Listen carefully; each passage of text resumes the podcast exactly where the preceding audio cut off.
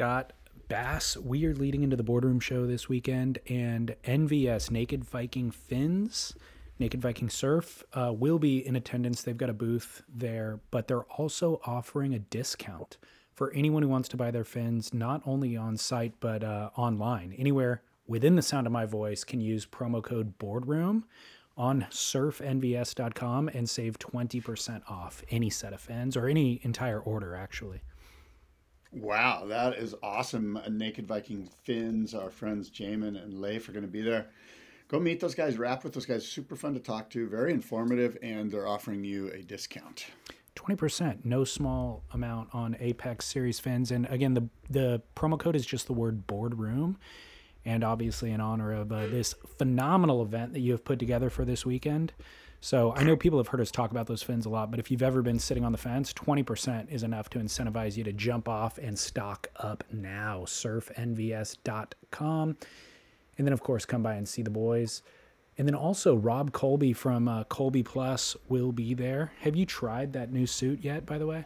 I have. I've been wearing that suit. It's been so nice. It's ridiculously smooth and comfortable. And of note, when I was paddling out, a friend of mine was just I happened to encounter him on the beach, and the first thing he said is, "Whoa, what's up with that suit? That thing looks, you know, like it was noticeable." He was psyched on it, and uh, I told him, you know, Colby Plus wetsuits, the Yamamoto rubber, it's buttery and smooth and oh so warm, David. What a great suit! Super light, super flexible. It's kind of, it is everything that you need in a full suit. So um, yeah, Colby Plus. It's literally, I.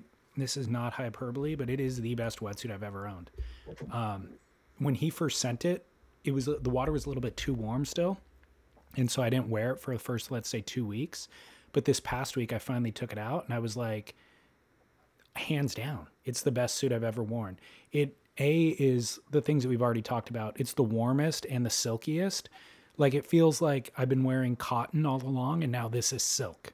You know, like yeah. it's that much, you know, better fitting there's parts on me that I think were snug at times. Like I'm always kind of tugging up from the knees to get more uh, wetsuit essentially in between my knees and my waist. You know, like I need more room there.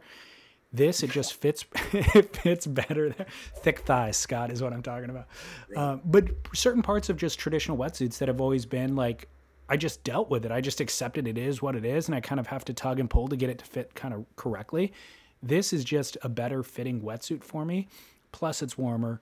Plus, it's um, uh, more pliable and all that stuff. So.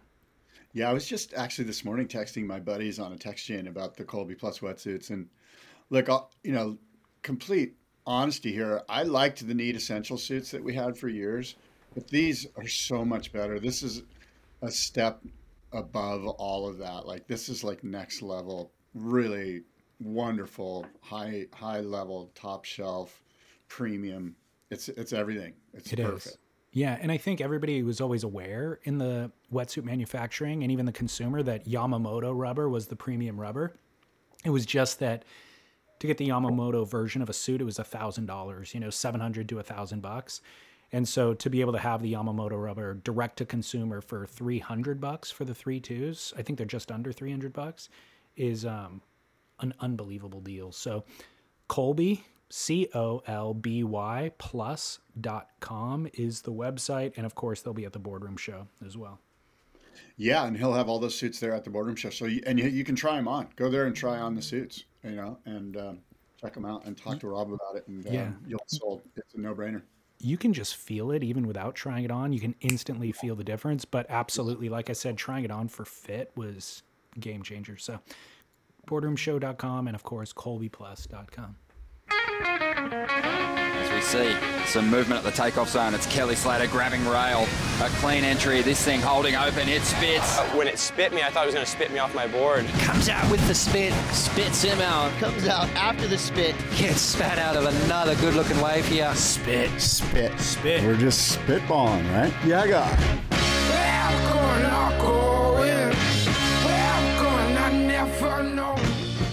Yeah, guy. Yeah, guy. It's boardroom week, David. It's the weekend uh, coming up here, the 7th and 8th of October.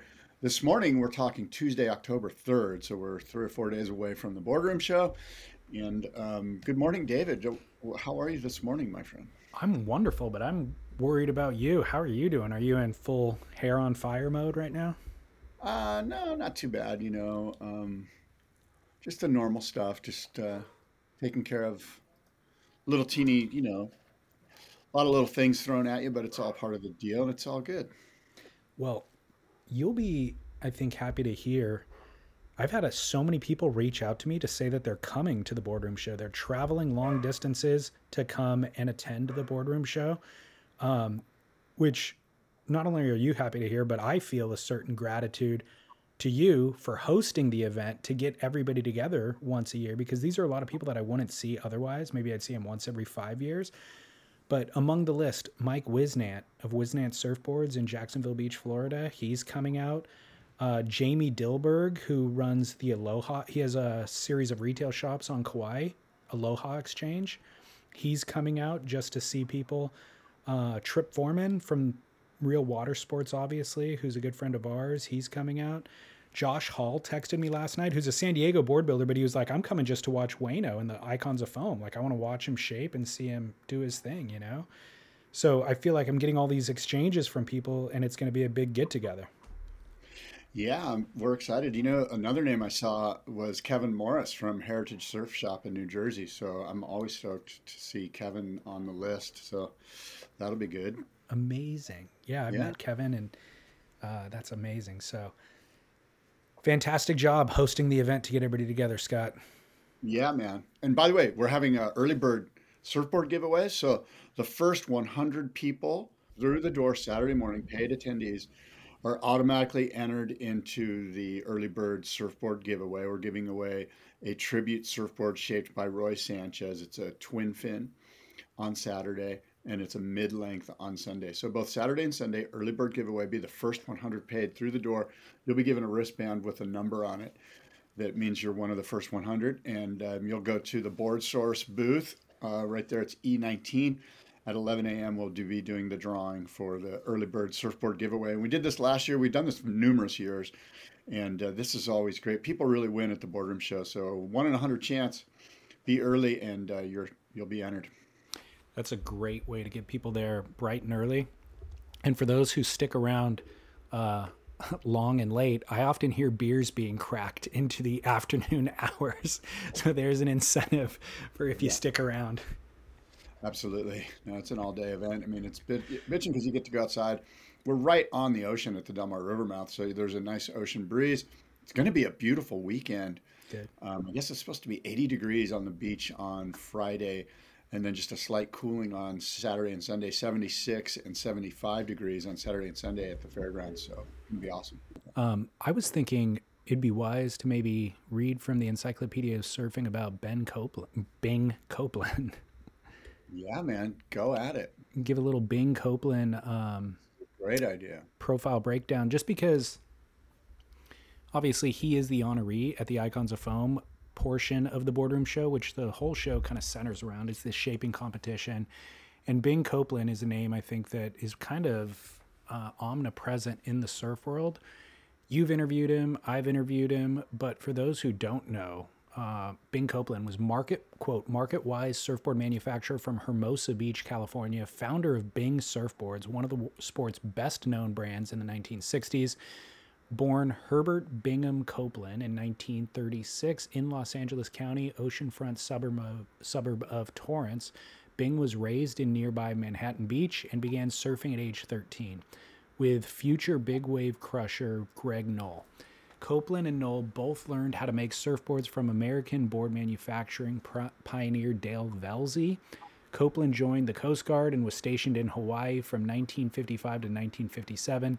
The following year, he and uh, surfing friend Rick Stoner set out on a six month ocean going surf cruise across the Pacific with stops in Hawaii, Tahiti, Moorea, Bora Bora, and Fiji. They ended their journey in a two-month stay in New Zealand, where they were in, where they introduced the Malibu surfing style to the wave ski riding locals. And together they built about 10 boards to leave behind as gifts.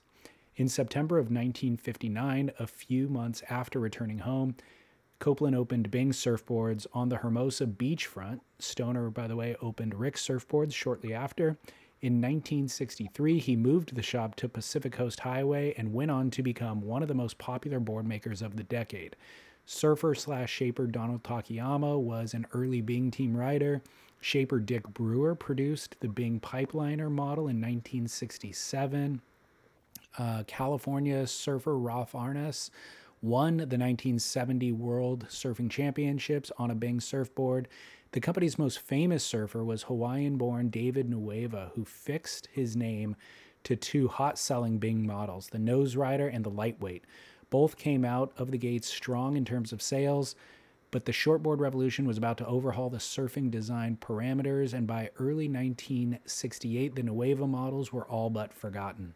The late 60s shortboard revolution was disastrous for all established board manufacturers, and surfers by the thousands flocked as surfers by the thousands flocked to small label backyard builders who were quicker to pick up the newest designs. Bing surfboards survived and in 1973 began to market the Bonzer, a futuristic board invented by Malcolm and Duncan Campbell with a double concave bottom and three fins, design features that would later become standard. But Copeland had, at that time, grown tired of the business and was feeling estranged from the longboard surf scene. And in 1974, he licensed the shop name and moved his wife and three kids to Ketchum, Idaho, where he began a partner, where he became a partner in a moving and storage business.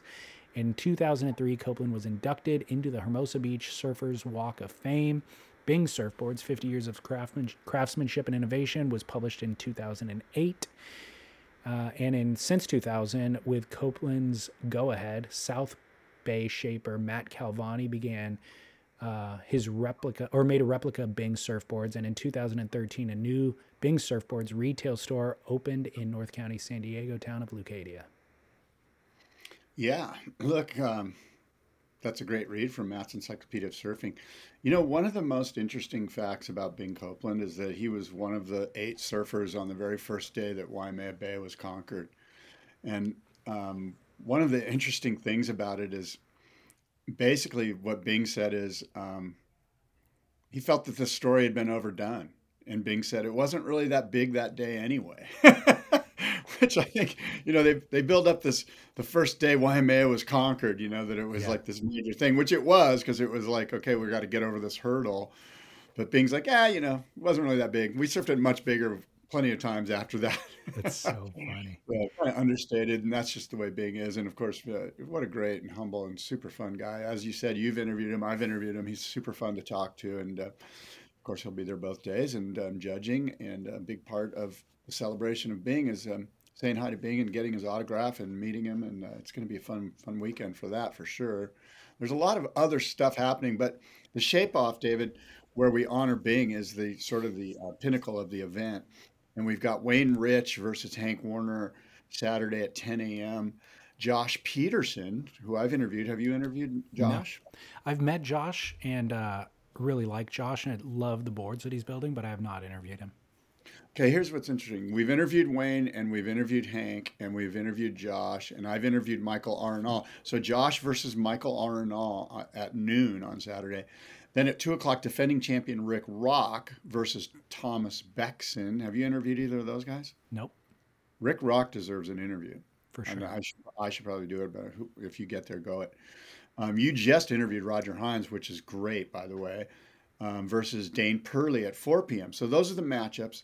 I haven't interviewed Dane. I've interviewed Roger. Um, so the, what a great you know first round. You know yeah. that's going to be exciting stuff. And of course, those are man-on-man heats, and the winner moves on to the semifinals on Sunday, and then the final Sunday afternoon. So that's the Icons of Foam shape-off honoring Bing Copeland. Amazing. Um, I was obviously reading from Matt Warshaw's Encyclopedia of Surfing. I forgot to say he's coming down for the event as well, so yeah. he'll be in attendance. Um, and I also forget how important and good his writing is. Like just reading through that, I gleaned insights that I had uh, forgotten. Like the whole idea of the backyard builder is something that we reference all the time, but to see its importance and how it um, played out in that scenario, where these the, there's these large manufacturers who are established, but they're also focused on doing a certain style of thing, and they're not as quick to pivot when there's a new trend in the market. But the backyard builder was very quick to pivot. And the backyard builder is also always a surfer. And so they want to ride what's new and hot. And so them being able to be the quick moving needle of the industry and adjust and make those things and accommodate what surfers want to ride is an important part of the business, you know?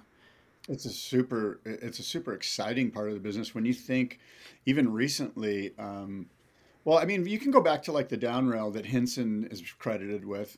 As soon as he made the down rail, you know, within three weeks, everyone had down rails on their surfboards. And then they adjusted it and made it sort of a tucked edge so that it was a little bit more uh, manageable because that down rail was hard to do cutbacks on. But and and even modern times, like you can think of the asymmetrical surfboard. You know, who do you think of when you think asymmetrical? You think of Extra. um, Ekstrom, but but the modern backyard guy like Burch was one of the first ones to do the asym because he was super tight with with Carl.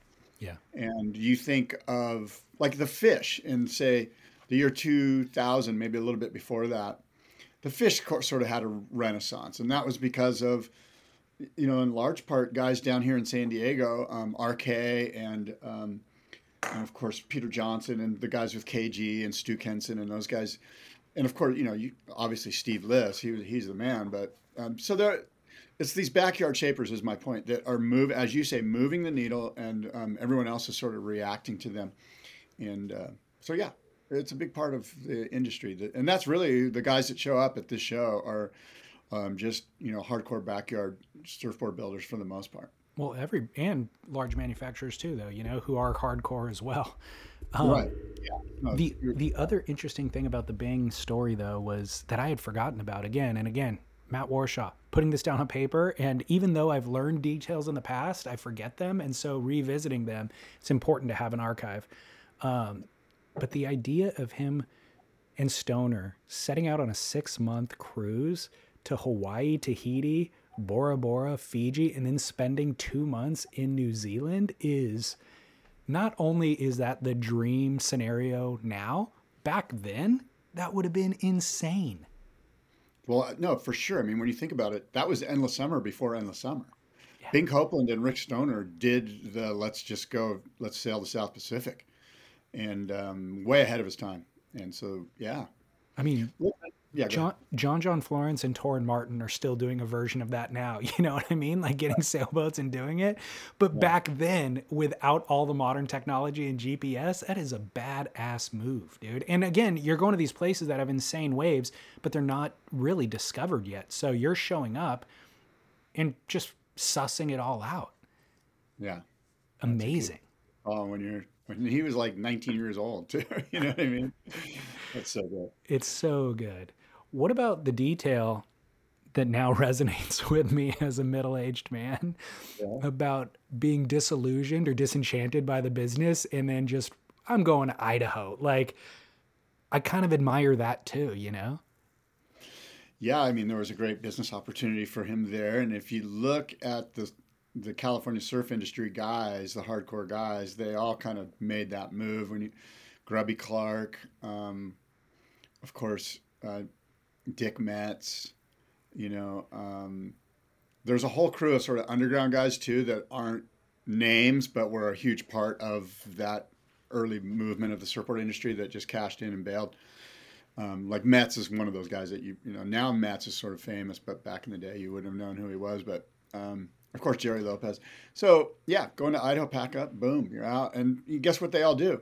They all fly to Cabo. They all fly to Cabo and surf, Right. and, then, and then they're in a beautiful place in the you know. Because Yeah. forever Bing had a place down there at Destiladeros, and of course that's where Lopez and all of those guys go and hang out and surf. Yeah, it's really fascinating. I kind of, again, the older I get, the more it makes sense to me. Um, Yeah. Southern California, while it felt like a perfect location for me for my 20s and 30s because there's always waves, you know, like Yeah. there's there's waves 300 days a year in Orange County, surfable waves anyways. Um, and the access to everything else just makes life so convenient, but those waves aren't that fun anymore. Nine nine not 9 times out of 10, but 7 times out of 10 I go surfing and it's really just obligatory. It's not like I'm really getting the thrill that I once got. I'm just doing it because it's what I do. And so whether it's surfing in a wave pool last week or certainly going to El Salvador in April, those are the things that are kind of like the highlights throughout the year that it's like, that's really what I want to do. If I could just be traveling and surfing good waves, that's all that I would do, you know? And so, I've got BB King in my head right now. which song? Is gone. The Exactly. Gone away from me. I can't sing very well, and you should hear how crappy I play the guitar. But that's what's in my head. The thrill is gone. It's I, it's relatable. Did he write that song in his mid forties? Because it is relatable. Uh, but th- but so to those guys to identify like Ketchum, Idaho, or wherever it is, uh, is a phenomenal way of life. Like it's gorgeous, and then of course they're ski- all those guys were skiing too. Like the skiing's amazing. It's a gorgeous way of life. We could raise our kids in a great location and then still go surf. If we've cashed out, we got enough money to travel and go surf when the waves get good and we'll go to warm water. I think they got it figured out, man. Yeah, and a lot of people have, are thinking like you're thinking, and I know that um, you know my wife and I, and you know thousands of other California surfers that are in their 30s and 40s, um, and even later, are like, where can I just why I'm ready to bail, you know, like it's kind of lame. It's not like it used to be, and um, a lot of that is just your own attitude about things, but but there's a lot of truth to that too, right? I mean, it's it's just not the way it used to be, and and so it's hard to figure out where to go. Though. Like it's everywhere's kind of as expensive as California is, you know, and the weather is unbeatable here. Yeah. I mean, that's the main reason why I think people want to leave is the expense. Like it isn't like like it used to be, but then you're also paying uh, double or triple the price that you used to pay for whatever. I mean, I paid over seven dollars a gallon for gas two days ago. That part is mind blowing. Yeah, But Saudi Arabia just went, yeah, you know what? Let's just turn off the spigot because it's an election year. yeah, we want our guy to win. yeah. And I got some listener line stuff or um, messages from people that I can address later in a different segment of the show. But the point is, it's harder and harder to exist. It's harder to buy a house, even surfboards. You know, it's hard to buy the amount of surfboards that you might have used to buy. Um, so yeah, that's why I think people start looking elsewhere. But at any rate, boardroom show. Did you have anything else that you wanted to address? Well, I mean, look, I'll real quick. I'll just tell you that we've got the boardroom talks, right? Um, there's going to be uh, Jimmy Medico and Tom Curren, and it's going to be moderated by Jamie Brisick. That's about the book that Jimmy came out with, Shaping Surf History. Um, we've got a foil discussion. Let's get you started. Why, why is this thing so much fun? Uh, talk with foil industry experts about getting started on foiling, and what a great foiling's so good when it's small here in California, and talk about reinvigorating the thrill. Um, and so there's that, and uh, there's Ben Gravy, YouTube influencer Ben Gravy is going to be doing autograph signings, um, surfboard shaping classes with the UCSD Craft Center. Uh, Steve Sherman has a talk story photo exhibit with Kelly Slater and Andy Irons. Uh, uh, it's about Kelly Slater and Andy Irons. It's called War and Peace, and it's a journey through Steve's great photos of that time when Kelly and Andy were were both friends and I guess frenemies. And um, that'll be Saturday at 3 p.m. in in Steve Sherman's booth. And uh, Sunday, Vince Longo, a fin designer, is going to be talking with Ricky Rossi, who's a fluid dynamics consultant and PhD, about surfboard fins and how they work and why you should care about that. And um, of course, we've got music. Pat Curren and Tom Curren are going to be playing Saturday at 2 p.m. The Four Stringers at 3 p.m. Sunday, the Juvenile Seagulls are playing at 11 a.m. Who just played with um, uh, John John Florence and Paizel. We're doing something here in Oceanside. And the band Five Point, a local high school band, is going to be playing Sunday at 1 o'clock. And uh, just a ton more stuff. I mean, we've got the Bing uh, or the Bonzer Best in Show board build off. That's going to be intense. There's so many incredible Bonzers coming in. Uh, the entire you know surfboard build, building uh, industry has been asked to submit a board, so there's going to be quite a few Bonzers there. And um, yeah, I mean, there's just a lot to see, a lot of people to talk to, and it's just going to be a great weekend of good fun. Need more than two days to pull this off, man. yeah, feels like a week's worth of programming. But as you're talking about each segment, I'm thinking in the given category that you just talked about, you got the A-lister speaking on it. You know, like these are the A-listers in a given area uh, holding court, whether it's the playing the music with Tom Curren or the talking about fins or the uh, photography stuff. It's like all the best of the best. Yeah, man, it's gonna be good. It's we're we're we're having a we're having a good time getting ready for it, and it's this weekend, Saturday, Sunday, Del Mar Fairgrounds. Well, a couple of things tangential. I saw that Stab posted that article about um, surfboard manufacturing and kind of the economics surrounding it, and you were quoted in the article. You were one of the people they interviewed for that piece. I'm I'm trying to find that article. Which one is it? Who makes the best surfboards? Or- No, you didn't even read it. No, I had no idea anything about it. When was it? When did it come out? Um, in the last couple of days, it's. I'll find it. It's the very most recent article when you pull Is up stabmag.com. Just a feature? How to build a surfboard factory. Oh, okay. Brian Dickerson. Okay. Yeah. So y- you don't remember providing the quotes for this article? I I I do. I think it was I think it was last year though. Oh, okay. Well, the article is um, really about the economics surrounding building a surfboard or building a surfboard factory in Southern California. Yeah, yeah. And uh, I think it's kind of an indicator that things are going, not to be a spoiler and reveal what the article's about, but it's an indicator that things are going one of two ways. Either if you don't charge enough for your surfboard as a manufacturer, you're going to be forced out of Southern California, maybe California at large. And then if you stick around, board prices inevitably have to go up to support. And this is kind of the economics that they offer are about building out a factory today. There are a lot of factories that have been uh, built, let's say, in the 80s. And so they're kind of grandfathered in in regard to regulation. But regulations change, of course, over time and become more strict. And so if you're going to build a factory today, it is going to cost you, you know, a lot of money, depending on the size, upwards of six figures. And then, of course, uh, compliance laws with employees and all that sort of stuff add to the expense, operating expenses. And so it's just wildly expensive to do. And so I think this article is a great little uh, peek behind the curtain and a harbinger of where surfboards are going to come from in the next 10 years and what the pricing might look like for the consumer.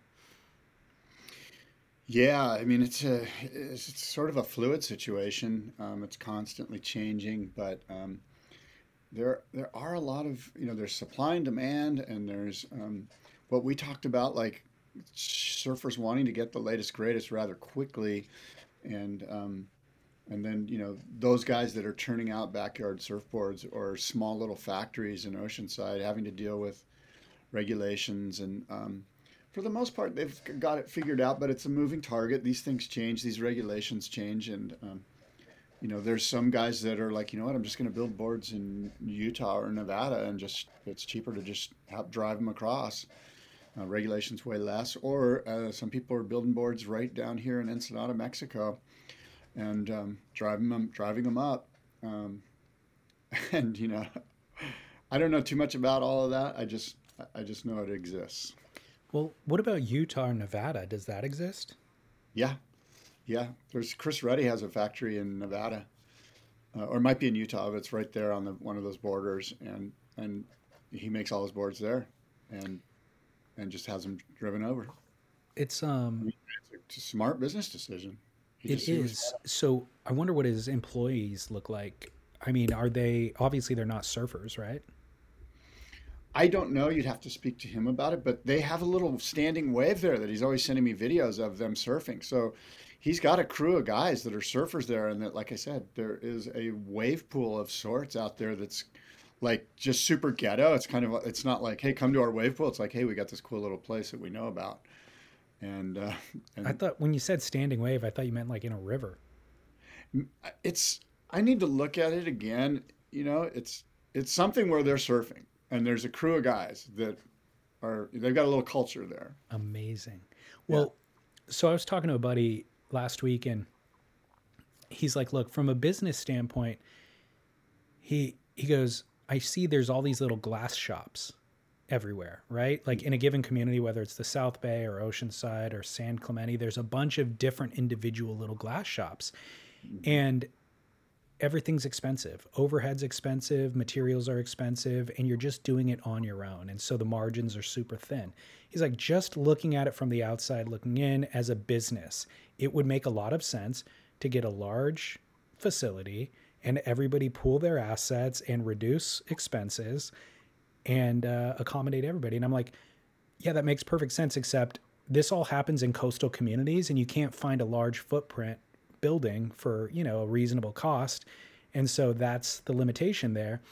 But you could go inland. Like if you went into uh, the Inland Empire, just an hour or two inland, you could find the right location, uh, reasonable cost. But then the problem is it's all surfer labor. So how do you get the laborers to leave the beach to go out there to build surfboards in the desert or wherever it is? So there's um, a conundrum.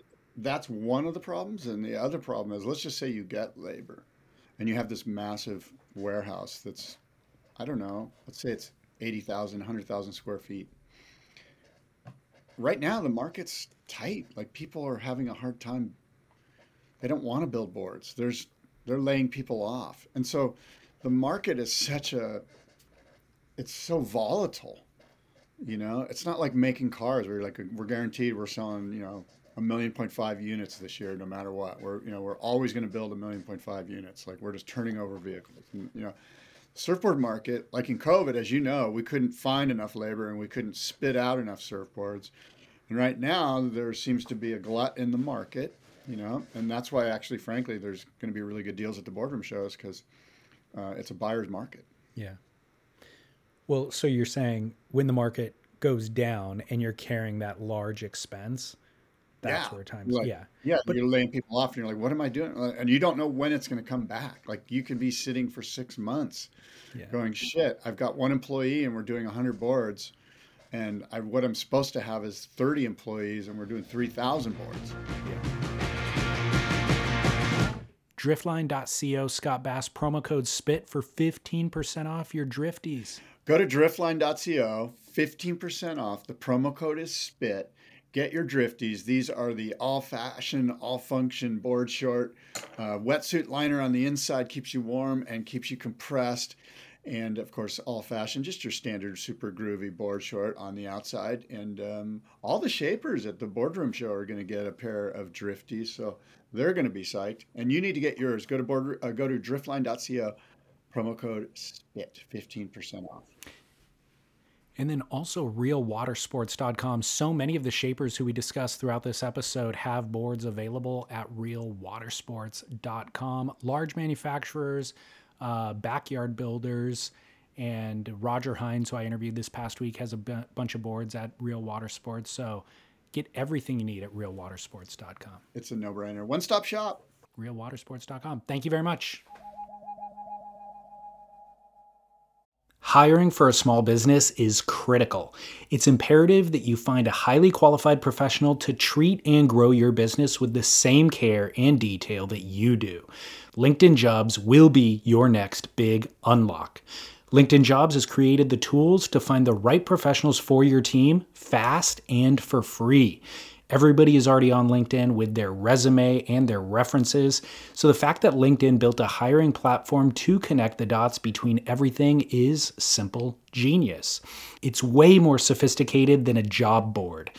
It's a vast network of more than a billion professionals meticulously organized to connect people by skill set, desire, ambition, all in an effort to help us advance our position. And it's easy to use and intuitive. So effective that 86% of small businesses get a qualified candidate within 24 hours. Fast hiring solutions means achieving your goals in record time with rapid growth in 2024. LinkedIn Jobs will even help you write the job descriptions and give you tools and prompts to help you interview your candidate like a pro linkedin.com slash surf is where you go to post your job for free. Yes totally free. And you can let the world's largest social network of business professionals work to connect you with the ideal candidate to help you grow your business. That is linkedin.com slash surf to post your job for free. Terms and conditions apply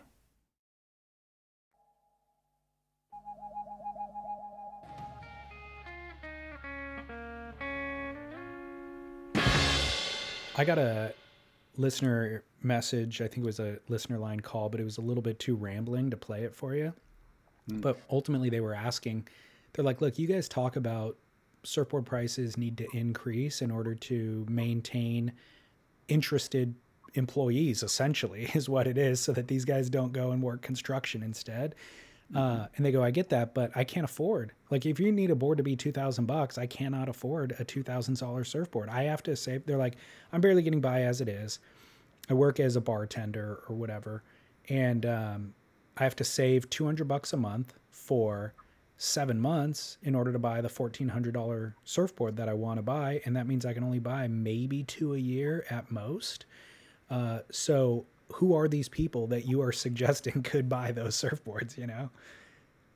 Yeah, he, uh, he brings up a great point, and it and it depends on what area you live in. Um, you know, it's interesting, right? Like here in San Diego, we have coastal dwelling, coastal loving homeowners that are employed, and um, they have some disposable income. Um, now, it used to be the case when I was, say, in my teens and twenties you could rent a place in Del Mar or Pacific Beach or in Oceanside for like three hundred dollars a month, and and be that guy that's kind of like hand to mouth, but also has money because it's not expensive to live here. Well, now it's expensive to live here, and so it's two things. One, the people that can't afford to live here are also those that have disposable income. And the ones that can't afford to live here are also the ones that don't have disposable income or are just completely grinding to try to stay afloat here. Right. And so, it, you know, there's there's two different sort of sides to that market, you know, and he's unfortunately on the side that's that's um, you know is in need a little of some more resources. Well, I was my response, initial response to it was we don't need as many surfboards as we have. Like if you can only afford two a year, I think that's the right number of surfboards that most people should have a year. Um, I'm fortunate to have the benefit of a lot of access to, and I get things for, you know, cost or whatever. So I have a bunch of surfboards. But prior to me having access, things I was living like you were talking about, where uh, it was less expensive to live. And so I could have a bunch of different surfboards and I had a 10 board quiver essentially throughout my whole life, but I didn't need it. You know, if I look back, I never needed access to all 10 boards. I could always justify why I needed it because, or why I thought I needed it because different conditions call for different boards. And just in case, I want to make sure I have this. In hindsight, I really only ride a couple boards a year, and they're just my steadfast boards that I ride, you know? So if the boards are well made and they do cost $2,000, I think you can pick two and ride those two. Yeah, I would agree with that. And um, really, I feel like what you need is you need a board for small waves, and you need a short board for marginal waves, and you need a short board for really good waves. I think those three boards were going to keep you happy and in the water. You know, a long board, maybe a good fish, and a really good three fin or quad fin for good tubing waves. Yeah. You know, like at Blacks or Baja Malibu or where you know somewhere where it's good, or when you go on a trip. You know, and Well- um, longboard can kind of just be there for ten years. You know, you can ride that longboard for ten years, and then you've got the two boards that you speak of that are sort of in your. That's it. You know. Yeah. Um, one final question, also tangential, but uh, it came up in some of my conversation regarding this stuff is just a magic surfboard. How many boards have you had that felt amazing on the first wave? And were they all from a certain manufacturer or shaper? I've had um, I've had quite a few really good surfboards. Um, but the ones that come to mind, I had a Terry Goldsmith Rusty, a Wayne Lynch model. That was insane. And I had a Brian Bulkley three fin in the 80s that was just insane. That I it was a used board I bought.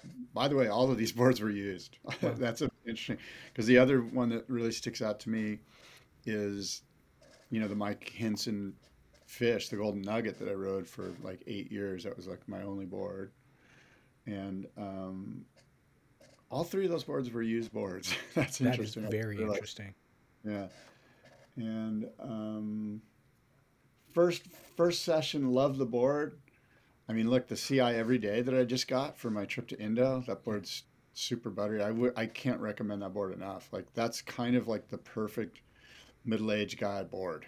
Yeah. It's you know, it's just a killer tri-fin and I mean at some point, you know, they get these things dialed, you know what I mean? And they're making little teeny micro changes for the pros. Guess what? They got the board for you and I dialed, you know. And there's a lot of companies that have that. Um, and there's so many good surfboards out there that are because because really you and I and the average consumer, we're not asking for too much. We want a board that's responsive off the bottom, responsive off the top. I'm not doing airs. I'm not 18 years old. And guess what? About 95% of the of the consuming audience isn't either. Right. You know, maybe maybe 90% of us. We're just we just want to catch waves, which means you have more fun, which is what Roger Hinds was talking about in your interview with him. Like, and you know who else had really brought that up was um, Mike Eaton. Mike Eaton was like the first guy to kind of go, hey, guess what? Ride a seven six, and this was you know back when everyone was riding six two chips, you know, in 1983 yeah. or whatever. He's like, you know what? You, everyone needs an eight foot bonzer. you're going to have a lot of fun. You're going to catch tons of waves, because catching waves, you can't have fun unless you're catching waves. And yeah. if you're not catching waves, you're struggling. You might look good on the beach walking around with that board under your arm, but so anyway, that speaks to um, what Roger Hinds was saying in your interview with him. Yeah. You know, I would recommend an eight foot surfboard. I know it doesn't look sexy, but that's probably a good call. It's so true. Like it, if you're not really surfing every day, but you're thinking about surfing every day, your expectation for yourself is inflated. You're just like you think that you can do all this stuff, and then you start thinking about which surfboards you need for that doing that stuff that you're never going to end up doing anyways. But if you're actually surfing every day, you want to make it easy. You know, you, you want to simplify the process. You don't want to paddle that hard. You want to get in earlier than everybody else. And that's where the eight footer comes in. And then you realize, yeah, I'm not doing anything. Once I'm on the wave, I'm kind of just banking off of the yeah. bottom, banking off of the top. And so, yeah, the bigger boards can still do that. Absolutely. Especially well, here in San Diego. Yeah. It, well, exactly. It depends where you are, I suppose. But uh, talking about magical magic surfboards, I was thinking I've had the way that I phrased it to you is on the first wave that you just know the board's good. I've had other boards that it takes five sessions, takes a few sessions to unlock it, but then they become magic. And so, um, like the uh, Morning of the Earth, you know, channel bottom twin fin 610 that Torren Martin rides, and uh, I got one four years ago. That's your go-to board. It, I mean, it has been off and on throughout the years, but it was for that first year or two. But it took me a few sessions. Like, and I think it was more because I'd never ridden a board like that. So I just didn't really know what to do or how to do it. But then once I watched enough Torren footage and kind of realized the way that I should approach it, then it felt great. And it's felt great ever since. But it took a while. I had a uh, quad fin from Vulcan, Dane Hans at Vulcan. I literally was going to give the board away after the fourth session. And then fine, thankfully I didn't. And in the fifth session, it finally all locked in. And I was like, oh my gosh. And I just loved that board as well. But then on the flip side of that, boards that go great the first time, I've had a couple of albums that were like right out of the gate, you know, just felt amazing and continued to. It's not like those ones drop off, but they continued to. And you're also right. Now that you say the CI uh, board, the boards that I've had from CI have always felt fantastic right out of the gate and continue to be reliable. Yeah, that's the kind of thing with with like with Lost. I feel that way with Lost. Like with Matt's boards or the CIs, they're building so many boards that they've they've really done a great job of sort of making, you know, for lack of a better phrase, the average Joe type of board. Like I know that you, you feel like you could pick up a Lost and go, look, I'm taking this board to Indo, and I know I'm going to be stoked. That's the way I feel about Channel Islands. Um, that's the way I feel about Lost. That's the way I feel about Rusty. That's a great example. I know I can grab boards from those guys, and they're pretty damn friggin' good right off the bat. Now, you take something from um, sort of more of like a, uh, I guess for lack of a better phrase, we will say backyard shaper and I don't mean to say that Dane's a backyard shaper because Dane's brilliant and knows his shit, and all of these guys do. But but you start to get a little bit more uh, avant-garde type of designs that Right. they're even testing and pushing the limits a little bit, and they're trying to get d- new feelings and new sensations, and sometimes those ones take some time. Yeah, well, construction matters as well. And so in the larger factories where their laminators and their sanders are doing a ton of boards, I think they get that dialed in to be super, super consistent. And so that eliminates a variable as well. Yeah, no, that's true. That's that's a, a great point. They, they've just eliminated variables. That's kind of Yeah. what we're getting at. Yeah. So I'm wondering though, why are those magic boards that you named all used? Like, what is it about that that is the common denominator? I don't know. I, I I know that the Terry Goldsmith Wayne Lynch Evolution by Rusty. Well, that board was probably made in '89. I probably bought it in '94 or something, and it was just, you know, it was just a, it was kind of just a basic, cool, wider tri-fin that was like an easy board to ride. Uh, I I don't know. That's just a random thing that the you know, that they were used boards, but uh, I'm not sure. Super weird. Well, um, that's all I've got in regard to boardroom or surfboard related stuff. I've got also got the Quiksilver Festival that I want to touch back on after last week. But did you have any other things that you wanted to? No, let's touch on that, and then I got to get going. Okay. My favorite direct message of the week said Scott Bass from last week. Here's a quote from Scott Bass of last week. Quote, Jeremy Flores isn't my favorite French surfer. These three are. And then he proceeds to mispronounce all three names. That was so true. I read that and chuckled, and you know, it's true. I look, I'm I'm not I'm not a professional. I just do this as you know. I'm gonna butcher the shit out of people's names. The better part was, I said we were mentioning Taro Yeah. for the single fin thing at at Ulu, and I was like, and that Japanese guy, and I guess Taro's from Taro lives. Is he a California? He's from Malibu, yeah. Yeah, I had no idea. Well, I the reason I brought up the example I did was Jeremy Flores should be your favorite French surfer. After what went down this week, I'm reminded about the greatness of Jeremy. And I got a clip. I I didn't load it into the program, but um, of Jeremy Stace Galbraith asking Jeremy like, "Hey, why did you do this event?" And Jeremy's like, "Are you kidding me? Like, look at the surf. It's absolutely pumping." And after spending 20 years on tour getting bashed by the judges, finally here's an event where the judges are nailing it, you know? Um, and so I just love Jeremy's personality and his surfing. But he brought these people together and it's a who's who. Like this reminded me, this event reminded me of everything that we don't get out of uh, the WCT professional surfing. And it's the best thing of it all. Like it's the women and men are competing together. Why not? You know what I mean?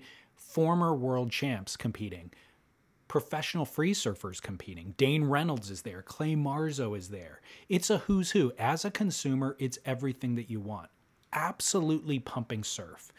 We still get to pick who won. There are judges. We still get to pick who won, but without trying to make it objective in the way that the WSL has tried to make it an actual sport uh, we can kind of allow for foibles in the judging. Like I don't know actually I didn't fine tooth comb the judging of this event, but it almost doesn't matter. You know, like Jeremy Flores and Michelle Perez objectively won the event apparently. They got the first spot. But in the end, who cares? Like there's not that much on the line. This is more about everybody just getting together to just shred. And then we will deem somebody a winner, but it really doesn't matter because there's not that much on the line. So I, I just thought this was the ultimate surf event. Yeah, look, it was good fun, you know, and the waves were insane, and that helps make everybody happy. And I enjoyed watching it. I watched some of the Baguette TV footage on Stab, and and it was insane, you know. Unfortunately, they couldn't do a, a broadcast because they were willing to be nimble enough to move from sandbar to sandbar, and that meant no infrastructure for uh, a webcast. But look, um, you can't compare this to the WSL and say like and point and go, this is how it's supposed to be done, because um, one, you you already mentioned it. This was like a festival. Let's have fun. Blah blah blah. This is not a let's crown a world champion, and um, it's just apples and oranges, you know. And I think, you know, you've got to. You also have to, if you're going to have a sport, you have to have, you're going to put on the jersey and let's get down to business and this is the real deal. And that's what this sport of surfing's been doing since, you know, the world contests in the 60s.